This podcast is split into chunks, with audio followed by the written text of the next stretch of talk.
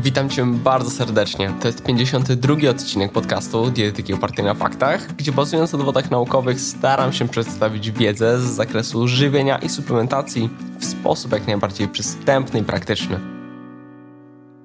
Alkohol to temat generalnie kontrowersyjny, acz popularny i powszechny, dlatego warto co nieco na ten temat wiedzieć. Z perspektywy dietetycznej wokół jego konsumpcji narosło naprawdę wiele różnych mitów i niedomówień, które dziś postaram się obalić, by rozwiać wszelkie wątpliwości.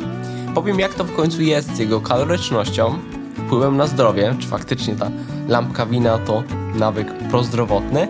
Powiem o wpływie na odchudzanie, kształtowanie sylwetki oraz wyniki sportowe. Zapraszam do materiału.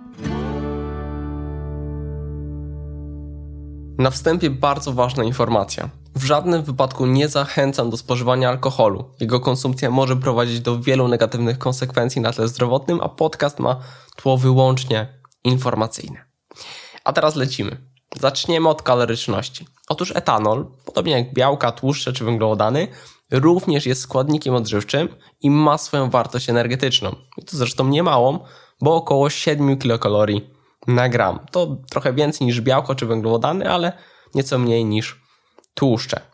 I w przeciwieństwie jednak do węglowodanów oraz tłuszczu nie może być przechowywany i wykorzystany w razie potrzeby. Węglowodany mogą być w końcu przechowywane jako glikogen w wątrobie i mięśniach, a tłuszcz, no wiadomo, pod postacią tkanki tłuszczowej, ale również między innymi w wątrobie. Alkohol jest więc utleniany preferencyjnie względem innych składników energetycznych. To sformułowanie może nie jest do końca jasne, więc tłumacząc to trochę w taki inny sposób, mniej więcej tyle kalorii, ile dostarczymy za pośrednictwem alkoholu, tyle nie zostanie spalone, mówiąc kolokwialnie, z innych substratów energetycznych, co może odłożyć się w tkance tłuszczowej, jeżeli sumarycznie spożyjemy nadmiar energii. Alkohol nie jest więc bezkaloryczny, jak się niektórym wydaje, bo dla przykładu, litr wódki to prawie 3000 kilokalorii, bo trzeba pamiętać, że wódka to około 40% roztwór, nieczysty etanol. Czteropak piwa to natomiast około 1000 kilokalorii, choć w tym przypadku oprócz etanolu dochodzą również kalorie z węglowodanów. Jak można więc zauważyć, no nie są to małe wartości.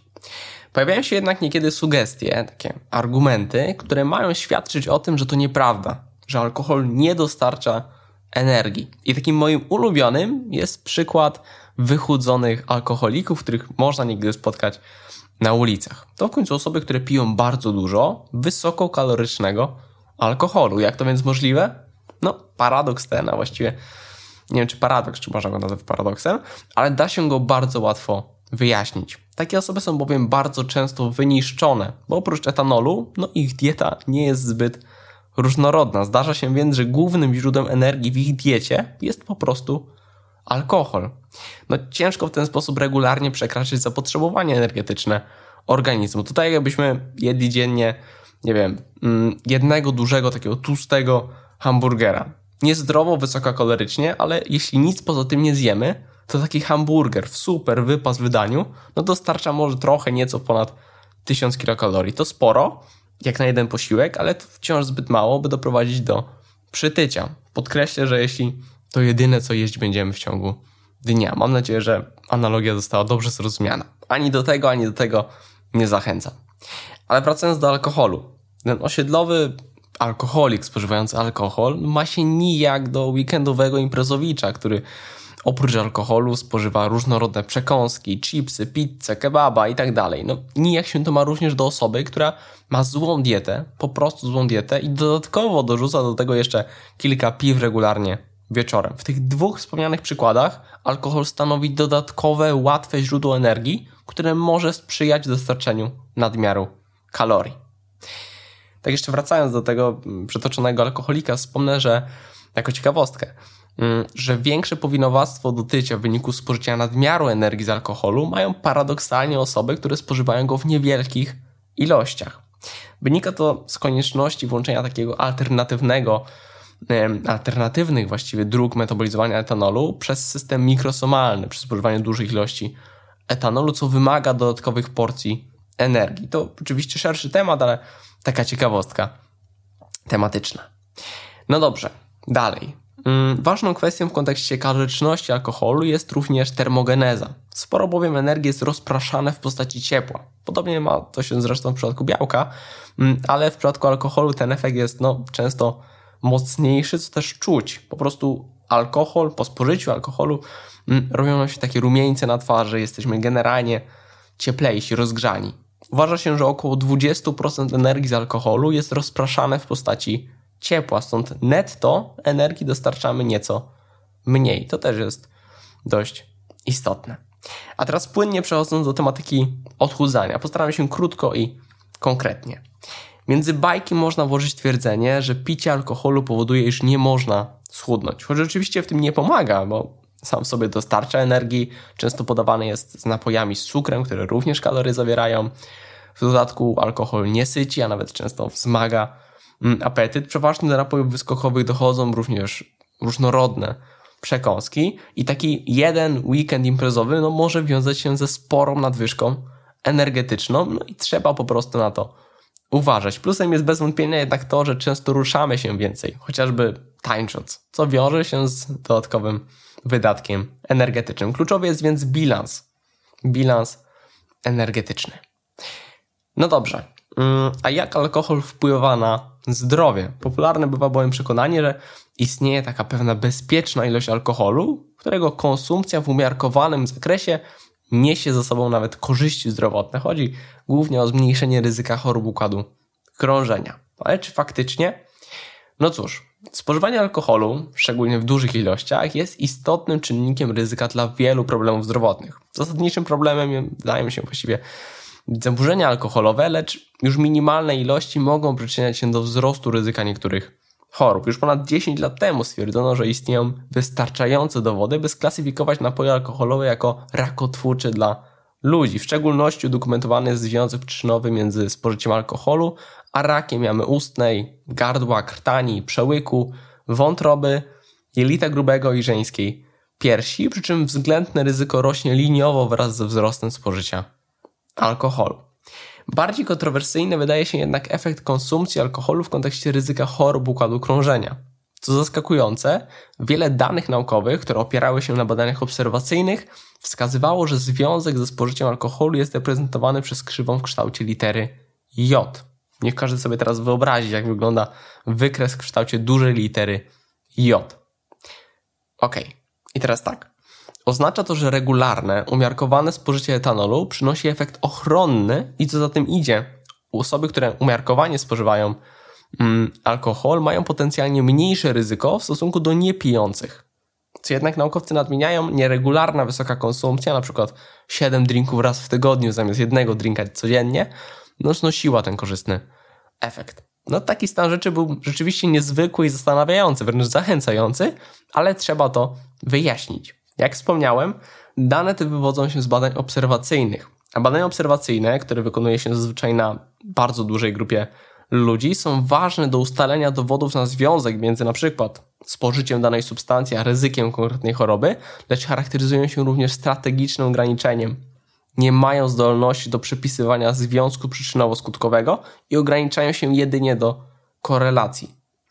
I teraz, co ciekawe, w roku 2018 opublikowano przegląd, w którym przeanalizowano metodykę badań obserwacyjnych w kontekście konsekwencji zużycia etanolu i podejrzewano, iż niektóre osoby, które nie spożywały alkoholu w tych badaniach obserwacyjnych, robiły to ze względu na zły stan zdrowia i tym samym w cudzysłowie zakłamywały statystykę. I głównym odkryciem tej analizy było to, że próg najniższego ryzyka dla zgonu z jakiejkolwiek przyczyny wynosił około 100 gramów na tydzień. W przypadku mężczyzn oszacowano, że długotrwała redukcja spożycia alkoholu ze 196 gramów na tydzień, to jest taka górna granica zalecana w wytycznych w Stanach Zjednoczonych, do 100 gramów na tydzień lub poniżej, wiązało się z około jednym, dwoma mm, latami dłuższej oczekiwanej długości życia w wieku 40 lat. Wykazano również, że związek między spożyciem alkoholu a ryzykiem chorób układu sercowo-naczyniowego obejmuje kilka wyraźnych, proporcjonalnych, przeciwnych krzywych, tak zwanych dawka-odpowiedź, a nie niestety pojedynczą krzywą w kształcie litery J. Wyższe spożycie alkoholu było w przybliżeniu liniowo powiązane z większym ryzykiem wszystkich podtypów udaru, choroby wieńcowej, niewydolności serca i kilku mniej powszechnych podtypów choroby sercowo-naczyniowej z wyłączeniem zawału mięśnia sercowego. Dlatego niestety w świetle obecnej literatury naukowej regularne, nawet umiarkowane picie alkoholu trudno nazwać prozdrowotnym. Mimo, że istnieją dowody, iż spożycie alkoholu było powiązane m.in. z niższym ryzykiem zawału mięśnia sercowego, to w bilansie zysków i strat, gdzie każda dawka alkoholu zwiększa ryzyko chorób nowotworowych, a spożycie ponad 100 gramów na tydzień zwiększa istotnie ryzyko przedwczesnej śmierci, no nie wydaje się to przekonujące. No dobrze, przechodząc dalej. A jak alkohol wpływa na budowanie masy mięśniowej i w ogóle na wyniki sportowe? Niestety w tym obszarze publikacji naukowych jest dość niewiele, mm, ale istnieją jednak dowody, że konsumpcja alkoholu w okresie potreningowym może istotnie obniżyć procesy syntezy białek mięśniowych. Mówiąc wprost, prowadzić do pogorszenia regeneracji i potencjalnie do ograniczenia budowania tkanki mięśniowej. Ważne są jednak ilości, no im więcej, tym potencjalnie gorzej. Warto również podkreślić, że spożycie alkoholu pogarsza jakość snu, więc na tym polu również nie jest to korzystne dla regeneracji. Mocno się upijając jest prawdopodobne, że ograniczymy także nasz performance treningowy w dniu kolejnym. No i alkohol też odwadnia. Powoduje też zaburzenia gospodarki wodno-elektrolitowej, stąd jego spożycie no nie będzie w żadnym wypadku pomocne. Mm, ale są w tym zakresie również mity, o których chciałbym nieco wspomnieć, bo choć alkohol przeszkadza na wielu polach, to trzeba zaznaczyć, że twierdzenia, iż na przykład spożycie alkoholu niweczy efekty naszych ostatnich ćwiczeń, dość często się wspomina o na przykład tygodniu treningów plecy, no to bójda jest po prostu. Nie wiem, jak ktoś dokonał takiego pomiaru i jakim urządzeniem, no bo nie sposób tego po prostu tak przeliczać. Bzdurą jest również przekonanie, że alkohol spala mięśnie, czy też ścina białka mięśniowe. Choć etanol faktycznie wykazuje zdolność do wywołania denaturacji białek, to proces ten nie ma prawa zajść we wnętrzu naszego organizmu. No dobrze, mm, właściwie powiedziałem o wszystkim, co chciałem, więc podsumuję. Krótko. Alkohol ma kalorie, alkohol jest trucizną i w każdych ilościach zwiększa ryzyko niektórych chorób, i alkohol może zaburzyć regenerację u sportowców. Niestety. Oczywiście, jak zawsze, kluczowy jest umiar i podejście zdroworozsądkowe, bo jedno takie małe piwo wbite do kolacji, czy lampka wina do obiadu, mimo że dostarczają pewnej ilości etanolu, no to nie ma co ich porównywać do całego weekendu zakrapianego alkoholem. Jesteśmy tylko ludźmi, ale warto po prostu wiedzieć, że alkohol nie jest zdrowy i warto go ograniczać. Zwyczajnie. Dobrnęliśmy do końca. Jak zwykle to bywa w podcastach solo, starałem się krótko i konkretnie. Mam nadzieję, że ten podcast również taki był. A tymczasem życzę Ci, drogi słuchaczu, wspaniałego roku 2021.